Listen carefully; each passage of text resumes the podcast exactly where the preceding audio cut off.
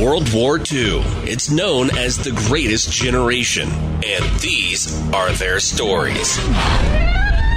It's the World War II Project. This is the Americhicks with your host, Kim Monson. Hey, welcome to the World War II Project. I'm Kim Monson. I am thrilled to have in studio with me my good friend, and that is Kim Kimball. Kim, it's just great to have you in studio. Thanks. It's good to be here. So, we want to hear your story. I know that we've talked about it before, but I think it's time to hear it again. So, tell us, uh, where did you grow up?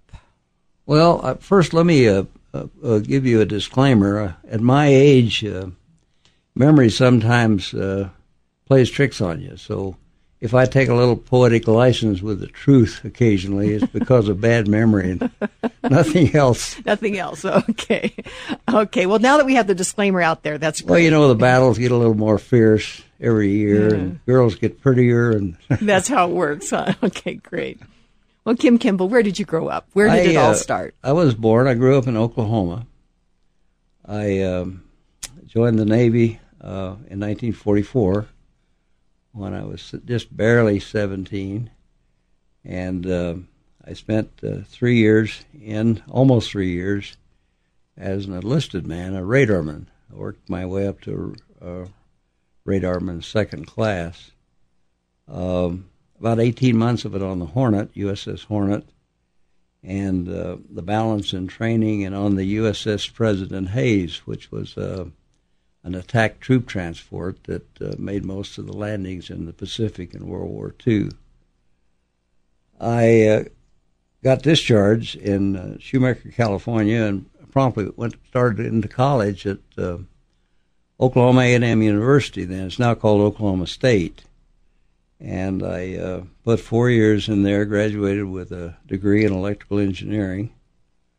Uh, went to work for a company called Allis-Chalmers, which was one of the 40th largest in the world at that time.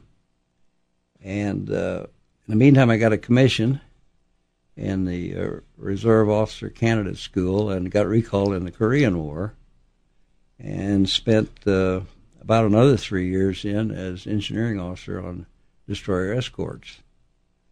So all in all, I put in uh, close to six years active duty and about 21 in the reserve. Well, thank you for all that service. Thank you. I really, really appreciate that. You know, somebody said to me the other day that we uh, sit in the shade because somebody else planted a tree, and I was thinking about you guys, and that is, is that I live in freedom because other people were able to put their lives on. I mean, they were willing to put their lives on the line for us, and uh, greatly, greatly appreciate it. So, how did you get in to the Navy in 1944 when you just were 17 years old? How did that happen? Well, they were taking 17 year olds then, and my uh, father uh, was in World War One, and he uh, he okayed signed up uh, okayed it. I had to get his approval to go in, and I didn't. Uh, I didn't graduate from, from high school. In fact, I didn't go to the senior year because uh, all the young men were going to war, and it was so popular. And the superintendent of the little school I went to uh, said that any boy who wanted to join uh, before he graduated, he would see that we got a degree. So we did, and I was very ill prepared to go to college. I really struggled the first year because I missed all that senior year mm-hmm. algebra and chemistry and whatever they were teaching back then. Mm-hmm. So, uh, but you, well, and where did you fall in your family, um, siblings? Uh, I I have one sister. She's two and a half years younger than I am. Okay. And still in good health. Great. So, you're 17 years old. What did your mom think about you going into the, the Navy? She wasn't very happy. I bet she wasn't. I bet she wasn't very happy with your dad either, huh? No, in fact, I think he sang "Strangers in the Night" for quite a while after that. did I bet. I bet he did. But you're 17 years old, and why the Navy? Oklahoma kid, why the Navy? I I was always uh, fascinated with ships and the ocean. I'd never seen the ocean, but I just had a, a passion oh, from the time I was, I guess, nine or eight years old to uh, go in the Navy. And uh, once you're in the Navy, what happened? Where did you go for basic training? Uh, San Diego. Um, that was my first time really away from home. Uh, so a bunch of us, there must have been 50 or 60 Oklahoma uh, clodhopper kids. Uh, they herded us on a train, and we were three days uh, traveling from Oklahoma City to San Diego. And I'll never forget the first view of the ocean. It was from the train tracks going from L.A. down to uh, San Diego, and it just took our breath away. We couldn't believe it. And uh, went through boot camp there, which was uh, I thought pretty interesting. A lot of kids didn't like it, but I'm a great believer in some kind of uh, military training or government service. In fact, if I was president, every kid in the country, boy or girl, would do at least two years of some kind of government service, uh, Peace Corps or military. But and why is that? Why why do you think that's important? Well, yeah. today we're not teaching uh, discipline. We're not teaching respect. Uh, we're we're uh, giving everybody an idea of hey, why do you have to work? Well, you can go on welfare and make six thousand a month. Mm-hmm. And the military and and the other services will teach you that uh, cooperation is one of the greatest factors that we have going, and everybody's got to have a boss. And so many kids today don't know there is such a thing as a mm-hmm. boss. Mm-hmm. So I think it was uh, very good training, and it molded me uh, in a lot of ways that I'd never had before. Okay, anything in particular you'd like to share about boot camp? Uh, to me, it was fun. It was uh, physical. Uh, it was in the best shape physically of my life because we did a lot of calisthenics and it was learning technical. Uh, even for a, a low class seaman second, you learned uh, how a steam plant worked, and you learned uh, sailor jargon and uh, the basics of uh, being a, a bosun or a, a, sailor. And it was it was an awful lot of fun. Besides, you were with a lot of, of other guys that were pretty well attuned to what you were, and you made a lot of friends. Uh-huh.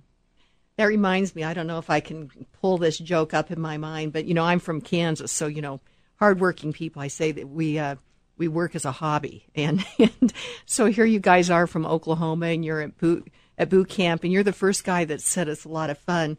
Reminds me of the letter that somebody sent home regarding boot camp that we get up at five and we do the you know calisthenics and we work all day and it's kind of like a vacation. You're absolutely right, and I uh, I've always had respect for people from Oklahoma, uh, Nebraska, Kansas, the Dakotas, the Midwest. It seems like those are the only people left anymore that you can shake hands with and you got a contract. You mm-hmm. don't need to mm-hmm. sign anything. Mm-hmm. It'll get done. Mm-hmm. That's for sure. Yeah, salt of the earth. I I uh, I totally agree on that. So boot camp, you're done with boot camp. What happens after that, Kim Kimball? I got assigned to uh, radar school on Point Loma and San Diego. It's a beautiful spit that goes uh, out alongside the entrance to San Diego Harbor. And I spent, uh, I think it was four or five months there learning how to operate the early radar we had at that time, which was uh, uh just just in the beginning. The radar is so much more sophisticated today, but we were able to uh, pick up enemy planes uh, up to 400 miles out on some good days, and uh, uh, it, so these machines were so large it took three people to operate one from a console. So, and uh, that was just as radar was starting to develop, was right. near the end of World War II. Yeah. Did we? Did this give us um, a leg up on the Japanese? Oh, tremendously! Uh, ja- the Japanese had nothing like it in the beginning and we were able to spot them uh, at night uh, and pinpoint their location with within a hundred feet or so, uh, and they didn't even know we were coming mm-hmm. half the time. So it it was one of the big things I think that helped us win the war was, you know, we didn't invent it; the British actually invented it, and we uh, we took it and and uh, improved it a great deal. Mm-hmm. But we were able to at the last to get a radar that would give us altitude determining. We could tell how high a plane was when mm-hmm. it was coming in. Mm-hmm. and that made a big difference in uh, the fighters when they went out to see if, if they couldn't uh, do a little damage mm-hmm. to the zeros. And and and that probably really was an important component. Now, are we getting near the end of the war in the Pacific, or tell me exactly where we are there? We were pretty close to the end. Um, the, the, major the major battles were uh, the Battle of Midway and uh, the Battle of the Coral Sea. Those were some of the big battles that uh, that proved the the aircraft carrier was uh, here to stay. The battleship was absolutely well, not not totally useless, but it was re- regulated to a minor shore bombardment capacity. And that's one mistake the Japanese made. They put a lot of their resources into battleships, which turned out to be totally useless in trying to fight a bunch of airplanes. Mm-hmm. So it was long toward the end. Uh, the liberation of Guam, uh, the Taipan, uh, uh, Saipan, Tinian, uh, were some of the last islands that uh, that we took. And after the after the war, we were actually in San Francisco when VJ Day was occurred. Um, we had taken uh, we went through a terrible typhoon the third fleet did. In fact uh, we lost i think four destroyers because they were uh, they were low on fuel and they had not ballasted with salt water in the fuel tanks so they rode very high in the water and it made them very unstable. And when they hit these 30 and 40 and 60 foot waves uh, four of them i believe actually capsized and were lost we took water over the hangar deck, which is 60 foot off the ocean, mm-hmm. and it stove in the first uh, 50 foot of our hangar deck, and we had to go back to. Well, Pearl Harbor didn't have a, a place to repair, so we had to go back to San Francisco to Hunters Point for repairs, and we were there uh, loading for the Japanese invasion, and we loaded a week after a week of, of a, tremendous amount of supplies and bringing the air group on board. And, and was this uh, on a carrier at that time? Hmm? Was this, this on a carrier or? Yeah, on the carrier. Yeah, mm-hmm. uh, and uh, on VJ Day, uh, I was a third class officer, and I uh, I unfortunately caught shore patrol duty. They everybody was going to have such a big party that a lot of us were conscripted into becoming shore patrol, and uh, they told us they said don't bother anybody unless it's obvious rape or murder. oh. it was uh, quite a show. I'll never forget it. It was a lot of happy people. Yeah. So let, us go back just a little bit, though. I want to hear more about this typhoon um, because I hadn't really thought about it. I've learned so much in talking with you guys as World War II veterans that uh, that there were decisions to go through typhoons, and hadn't really thought about just how dangerous that was. This these ships that were capsized. I mean, the guys were lost, or did you? Yeah, they were. A lot of them. Uh, a lot of them were rescued, but we lost an awful lot of them because it was. Uh, it was really a mistake on the captain's part. Uh, it was his decision as to whether, when you ballast a fuel tank with salt water, you uh, you give the ship much more stability, mm-hmm. and it's able to take uh, waves and to, to roll much more than it would be if you were uh, had a very high center of gravity and you're mm-hmm. floating on top. And the captain has to make a decision: Do I want to take the risk? Because if I put salt water in the fuel tanks, they have to be uh, completely cleaned, and that's quite a job. Mm-hmm. It takes uh, steam and uh, hot water, and it's a really messy, terrible job before uh, you can put fuel back in them because you don't dare send salt water to your boilers. Mm-hmm. So they made the decision, uh, based, I guess, on I don't know, on the weather report that it wouldn't be as bad as it was, but mm. it caught a lot of them uh, in a situation where they just couldn't get out of. Mm-hmm. And what? It's just waves and wind and waves water? and wind. Very very high waves. Up well, we we took waves over the hangar deck, over the flight deck, which we were sixty foot off the water, and that was when the nose would dip down. But the carrier uh, then was a huge ship. Today it's like a rowboat compared to modern carriers. Mm-hmm. We had about 3,000 people on board, and today's carriers hold 5,000 or more. Mm-hmm. But they're made in sections, actually. Ours was made in three sections, and they had expansion joints. And when you stand in the back of the hangar deck, uh, and look forward when you're going into uh, high seas, you could see the uh, the front part move up and down, and then the middle part move up and down, and then you'd feel it on the the oh, back part. man. And uh, it was designed that way to help take care of, of heavy seas. Okay. So not, never went through your mind that it might break apart then. Oh, I I was never going to die at that time. Yeah, that's that's right, and that's a good thing. That is a good thing.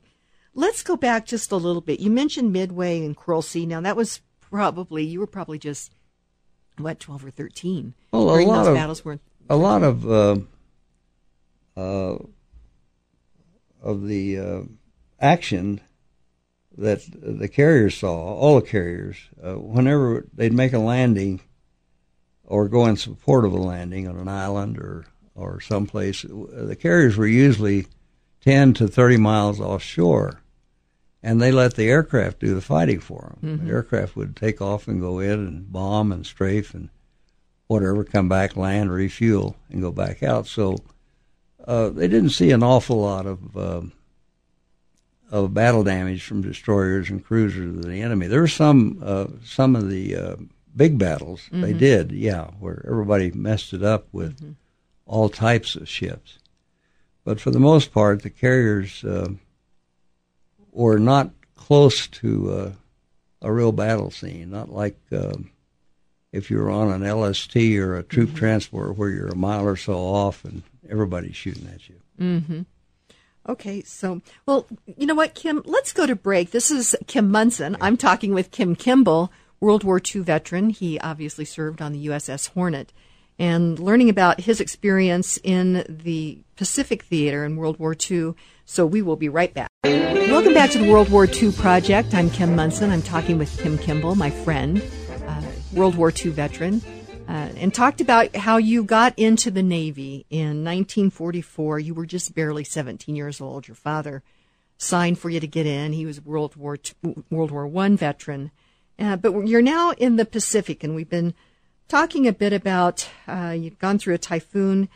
I wanted to go back a little bit to these aircraft carriers and just what a an interesting phenomenon it is because you know many of us if we've been out to California maybe we've you know toured an aircraft carrier. And uh, the the aircraft carriers of World War II were much smaller than what we see today. So it was quite a feat to be sending these these this aircraft off and then seeing them come back. First of all what was it like when you saw these uh, these planes going off to battle? Well, uh, first of all, we didn't have jets. We uh, we were before the jet age. They came into uh, service after the war. Uh, we had SB-2Cs, which were a, a dive bomber. Uh, we had TBMs, which was also a dive bomber. That's one the president uh, uh, one president uh, flew. He was in World War II, the first. Uh, oh, I can't think of his name right now. The president Bush Bush, yeah, Okay. The first President Bush flew one, and uh, we had uh, F-4Us, which were uh, the gull wing, and to my to my thinking, the most beautiful airplane that was ever built. It's a gull wing fighter, and was an excellent, excellent uh, airplane. And we had F-6Fs and F-4Fs, which were Grumman's. Uh, they were more like a, a eight machine guns and a seat and a big engine. They were they were small, but they were deadly, and they could stand up to the zeros pretty well. mm-hmm. And then we had some other auxiliary type aircraft, but these were all engine driven. Uh, how, how many guys on those if you had eight machine guns how many guys on Usually, uh, the fighters just one, but with um, the SB2Cs had two. They had a gunner and uh, a bombardier and a pilot. Uh, I think the F, the one that Bush flew was just uh, just one man. Okay. Most of them were one one pilot, and that was it. So you have to fly and Fly and shoot. and bomb and everything else. Yeah. Try to get out of the way. Yeah. Yeah. But it was uh, it was really exciting again for a 17 year old because um, the aircraft landing was not as perfected as it is today. We had, for example, a straight flight deck, and now they're all canted. So um, whenever a plane comes in and when you're landing uh, a lot in a big hurry, which sometimes you had to do, they would uh, stack them on the front of the ship on the flight deck, and the planes coming in uh, for landings to the rear of the ship, if they didn't make a proper landing or catch a cable, Mm-hmm. uh, they ran the danger of running right into those, which would, could cause a real catastrophe. Mm-hmm. But now with the canted decks, they're off to the side when they land. So if they miss a miss a cable or don't land right, they just go on around and come around again. Mm-hmm. It's a lot safer now. It's not much fun still, but it's a lot safer now than than it was back then. And the cables were about six inches off the deck. Uh, they could be raised by uh, some levers when a plane was coming in, and they were small enough, low enough to the deck that the wheels would run over them, but the cable hook on the rear of the plane would hopefully catch one of them. And if it didn't catch, and there was a lot of times it didn't, they had three big barriers that they raised, and these were uh, these stretched all the way across the uh, flight deck, and they were uh, inch-thick steel cables, two of them, and the plane would run into those to stop to keep it from going into the parked planes in front. So um, that would tear up the plane pretty good, Yeah. and most of the propellers then were uh, large, eight to ten foot in diameter, with uh, laminations, so they would splinter, and shrapnel would just fly all over the deck. So Yeah. Usually they wouldn't let you on the deck when a plane was coming in for a landing. Yeah. You had to stay up, uh, stay down below, or if you were in the island. At that point, I worked in what was called a CIC, Combat Information Center, where all the uh, all the radar was located, and where we vectored the planes out for uh, uh, their runs on islands or to fight, and took care of incoming enemy planes. And it was very very active, a fairly small room with about 40 people in it, and all of them bent over uh, scopes and radar scopes and charts and graphs. And again, extremely exciting for a 17 year old. But that was located in the island, which is the uh, part, part of the ship on the side where the bridge is located, where they con the ship from. And so I got to see a lot of the action of landing and takeoff because we could step outside. We were on the uh, third deck up, and we had a real good view of the flight deck.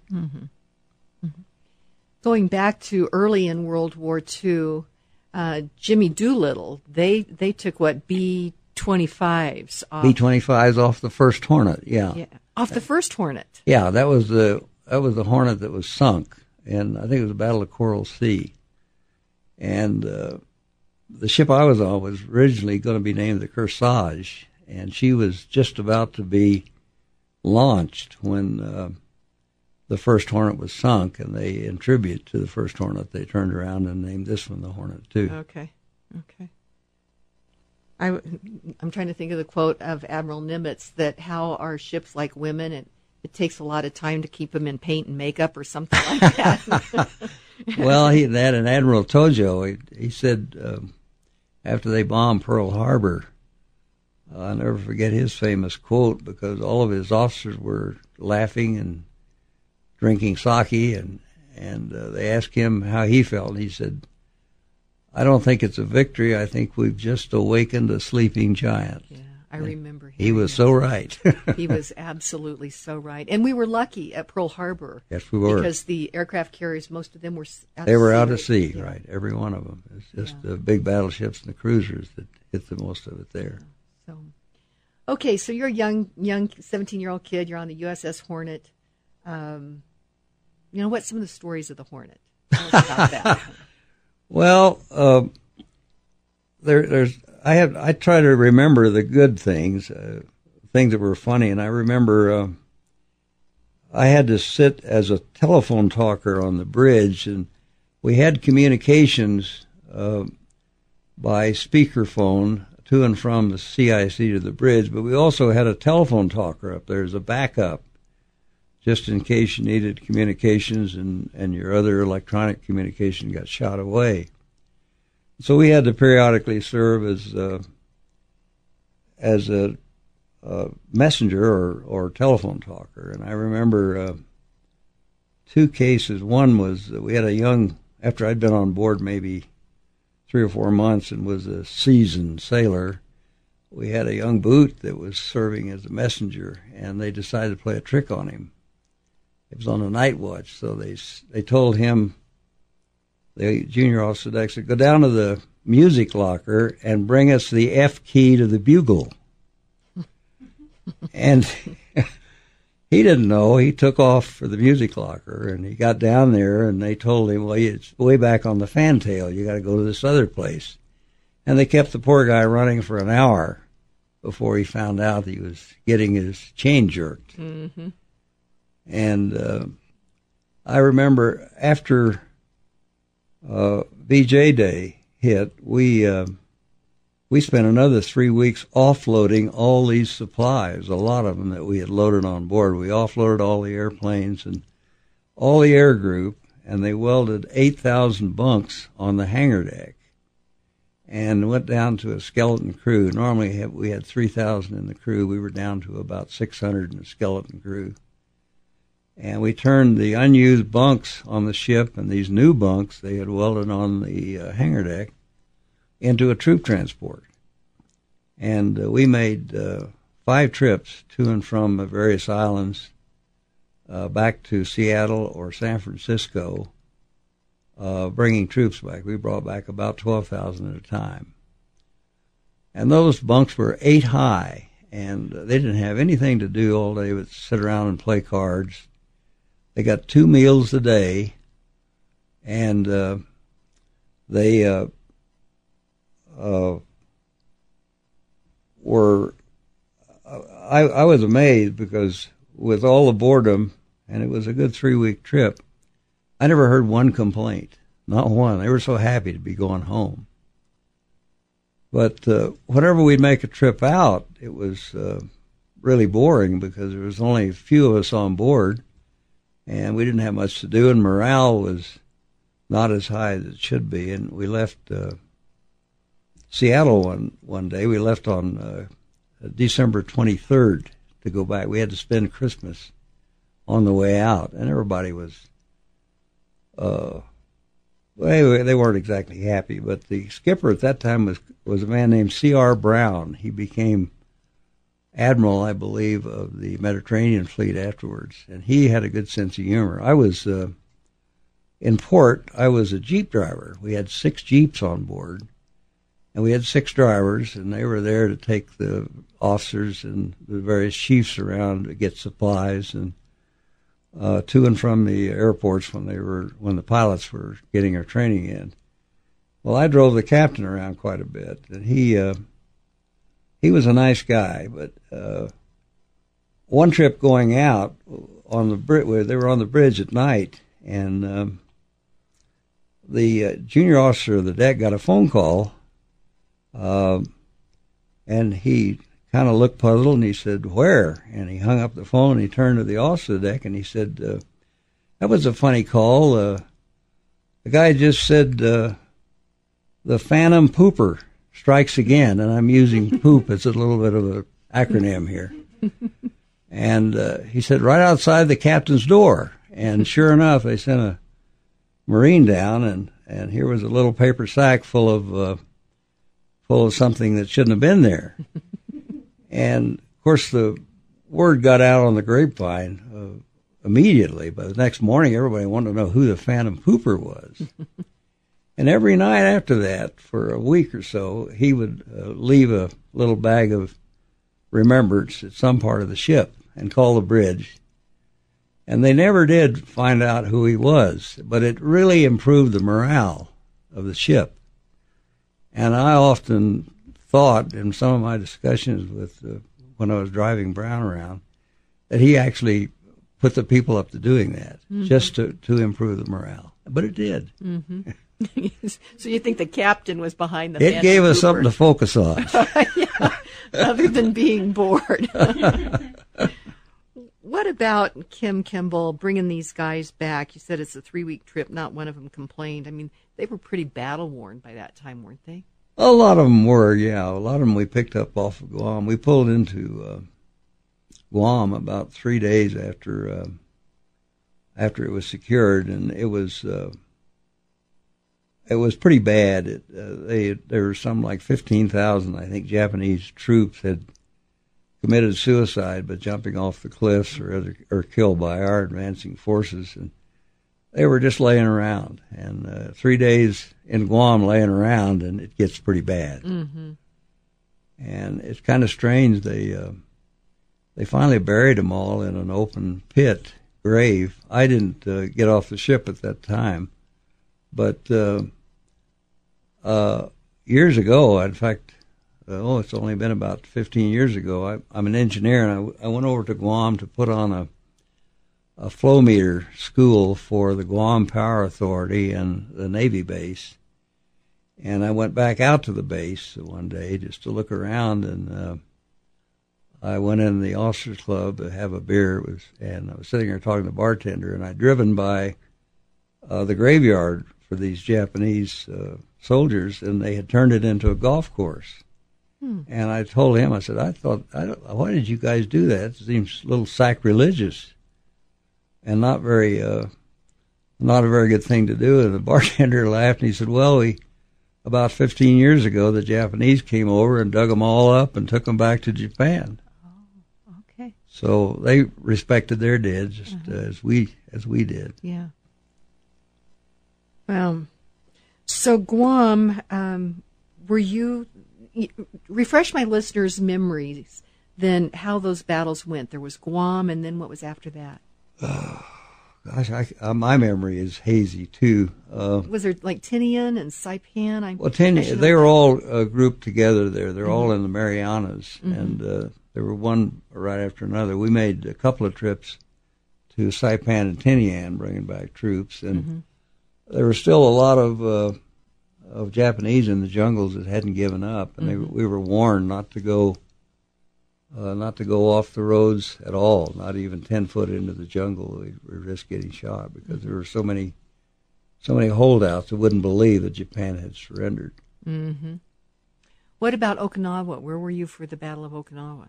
No, I wasn't in that, but I remember uh, on uh, Guam when we pulled in there. We we uh, we we had a lot of beer on board. It was uh, it was Ballantines ale, and uh, we couldn't drink on the ship.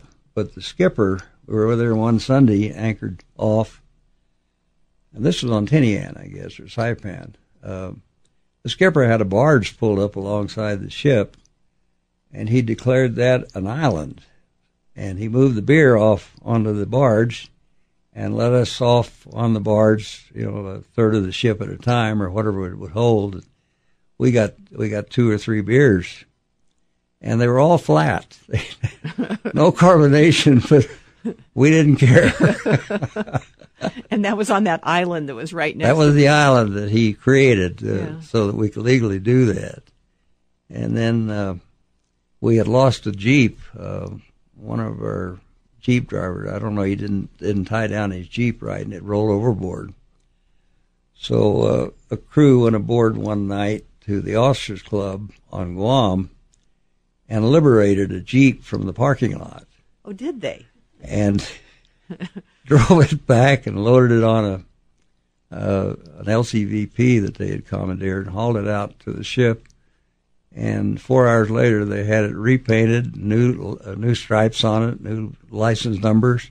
it became a part of the ship's company. Did anything ever happen? No, nothing ever happened. We, uh, I often wonder what those officers must have thought when they couldn't find their jeep. oh my gosh!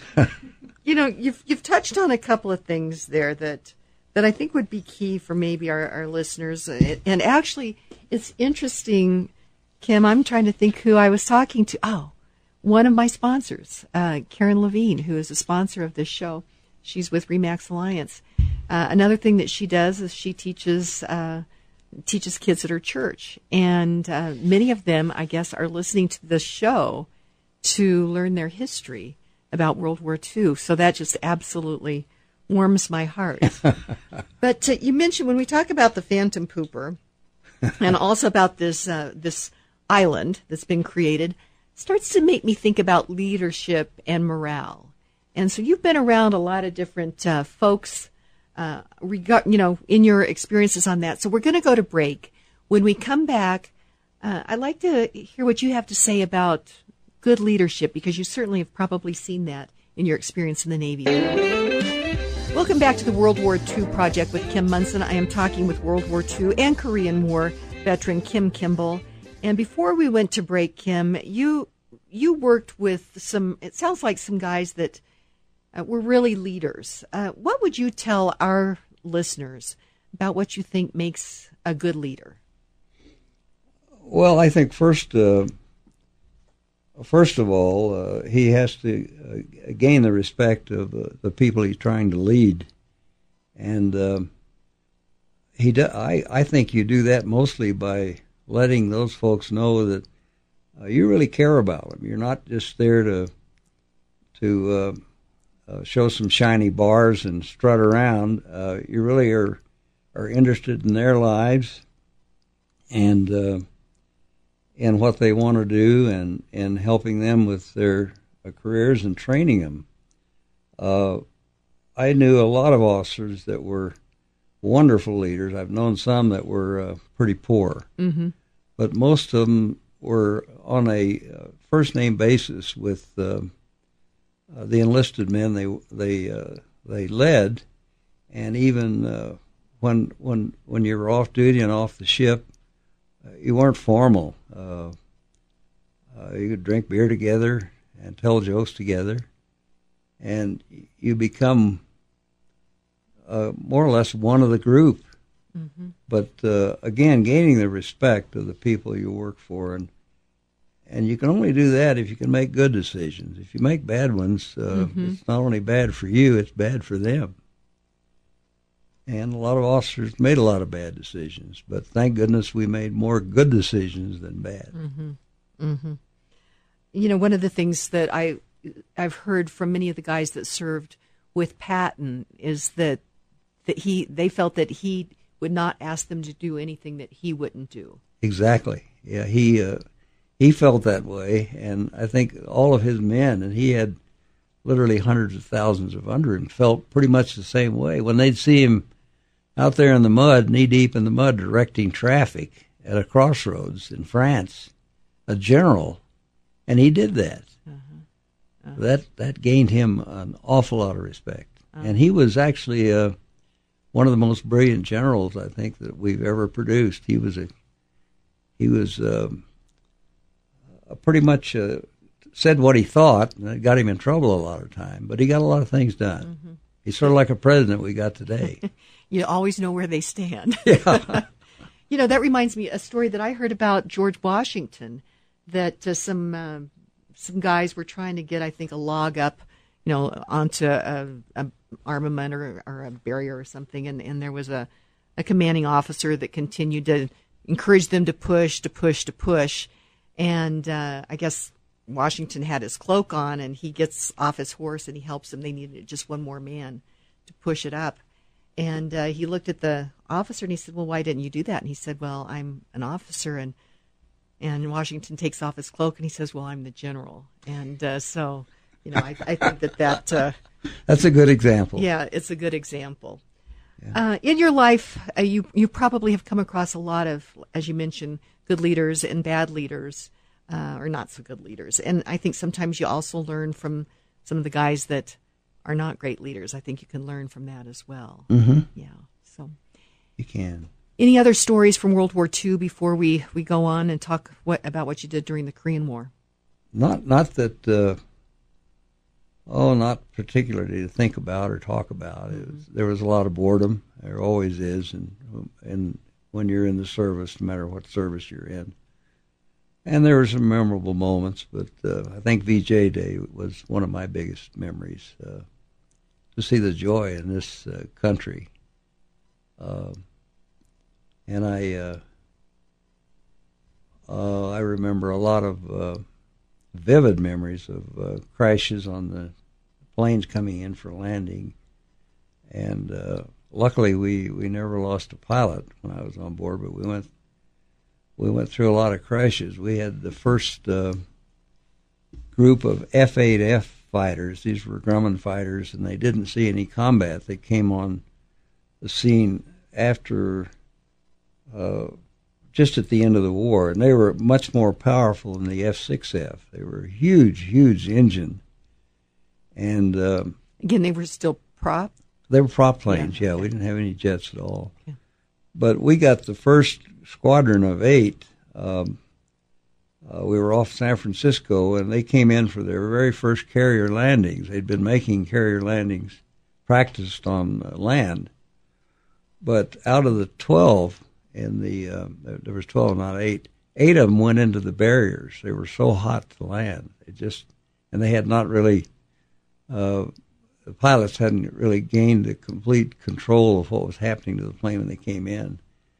And I'll never forget that day because it was just shrapnel everywhere. We didn't hurt anybody. We we sure tore up a lot of government equipment, but So eight of them crashed out of twelve in one eight day. of them eight of them crashed into the barriers on the first. Uh, they missed the tail hooks, and I think they probably did some design changes after that.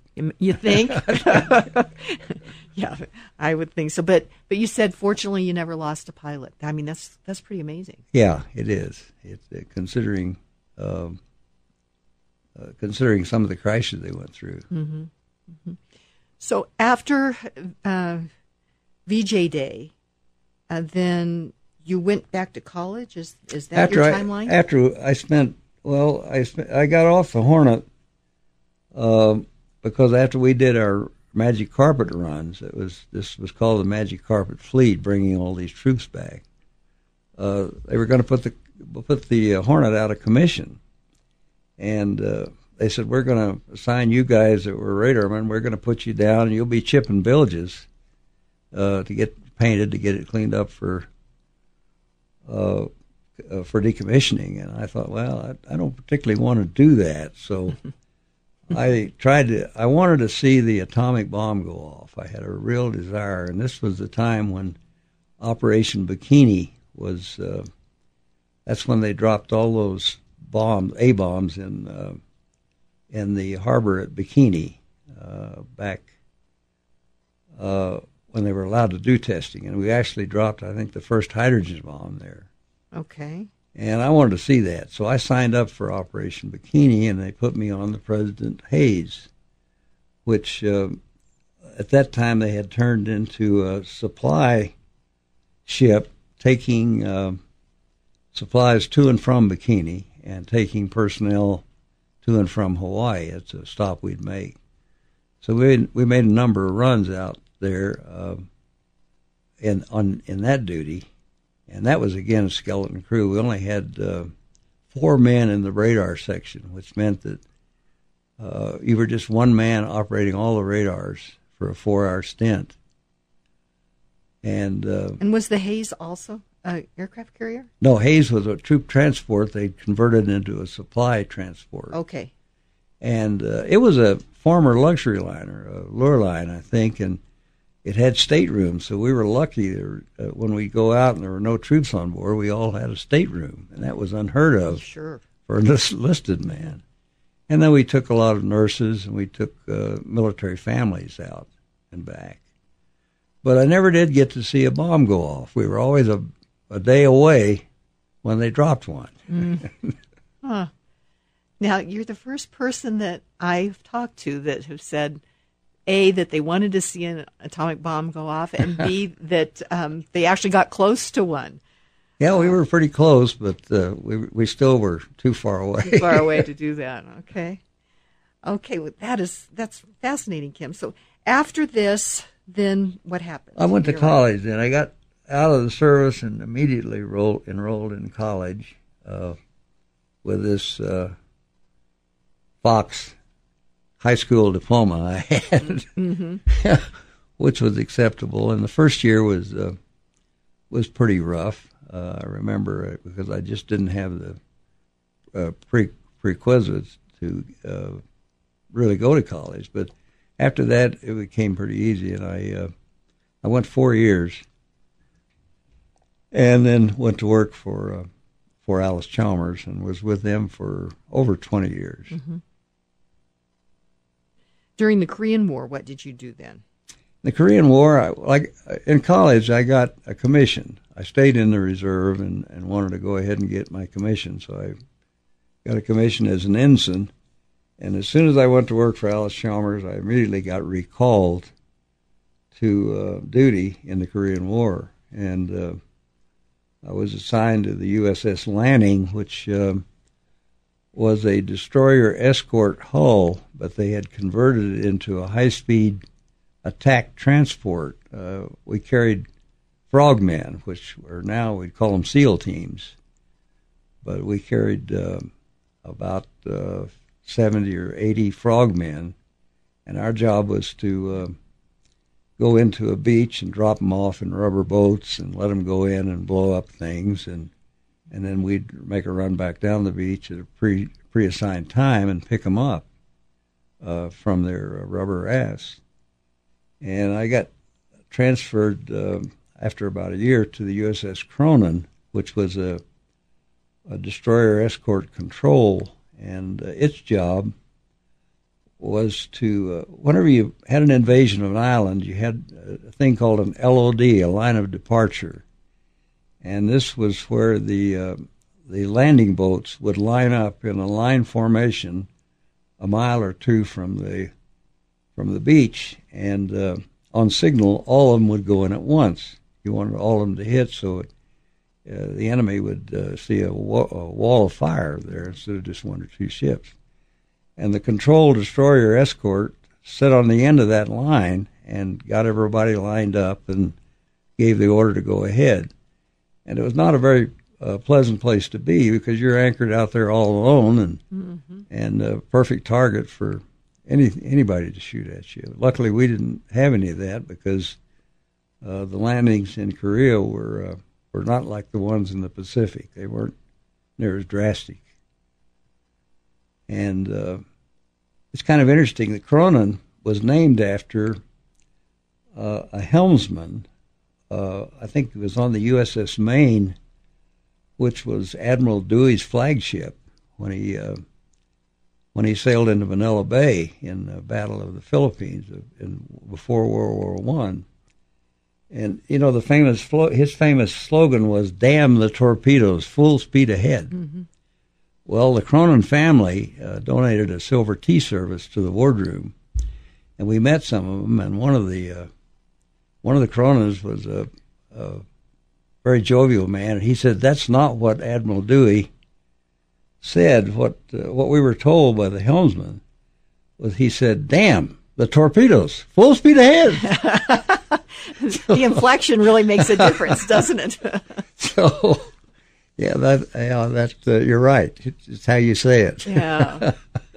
So, it, so when you were doing this, where were you located then? Uh, on we the, were mostly out of uh, Norfolk, Virginia, and Newport News, and. Um, some out of San Francisco. But where were the frogmen making these runs? Where were you dropping them off at? Well, we we really didn't. We never made a a, a landing in the Korean War using frogmen. We did a lot of training with them. Okay. Out of uh, San Diego, out of um, of uh, I forgot uh, forgotten the name of the base now. It's uh, on North Island. Okay. And it's still the primary uh, SEAL team base. Okay. But they were a rough bunch. Boy, I wouldn't want to tackle with them. I and I think that's still the case. It is. yeah. Okay. And so this primarily during the Korean War, then it would be training that you training and um, show the flag, and uh, I put her out of commission um, in Green Cove Springs, Florida, when we decommissioned the ship, and I think it was '53 at the end of the Korean War. Okay. And we spent uh, three months down there, uh, blowing out all the lines and uh, uh, drying out the ship and preserving it so it, um, if it ever needed again, it could be recalled very easy. Okay.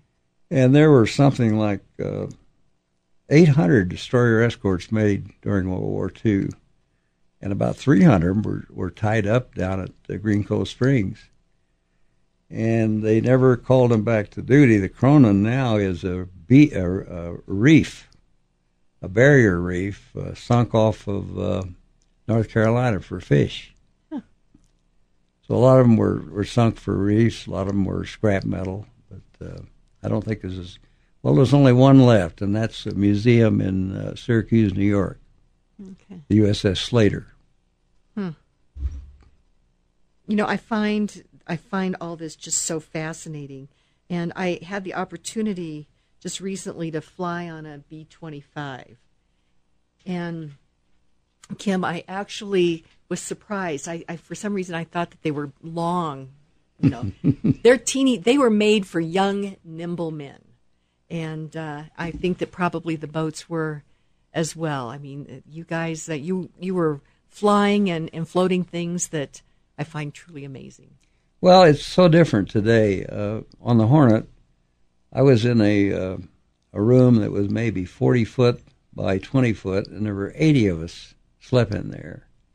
And the bunks were four high, and uh, you were continually jabbing your shipmate in the eye with your toe, trying to get in and out of a bunk. And your lockers were tiny little things, and um, the restrooms were they didn't have such things as uh, commodes uh, back then they had a trough that continually uh, they they flushed salt water down it continually and they had seats mounted on top of the trough and no petition so you had no privacy uh, that used to be a favorite trick in the enlisted men's head of uh, lighting a newspaper and getting up at the front end of that trough and dropping it lit so it would float down.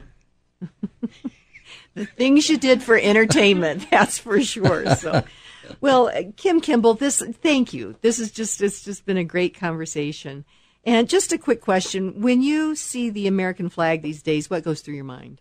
Ah, I I uh, I have a great respect for it.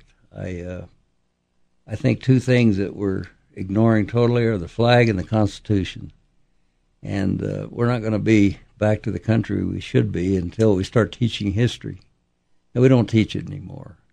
Japan's trying to rewrite it. They don't even talk about World War II. We have uh, somebody told me now that a lot of high schools have devoted uh, two or three pages to World War One and World War Two in their history books, and that's a crime. It really is. It is. Maybe the uh, maybe the Jewish people were right. They've kept the Holocaust alive because they talk about it every year and they do something about it. Uh, our young people don't know anything about it today. Well, I think they're hungry for this knowledge, and that's one of the reasons why we do this show is to, to capture these stories because each story is individual and, and just fascinating. So, Kim Kimball, thank you so much. Thank you for having me. Absolutely. So, this is Kim Monson signing off. Uh, stay tuned, same time, same place next week, and God bless you and God bless America. Join us next time for the World War II Project and your host, the Americhick, Kim Monson. Until then, keep saluting the greatest generation.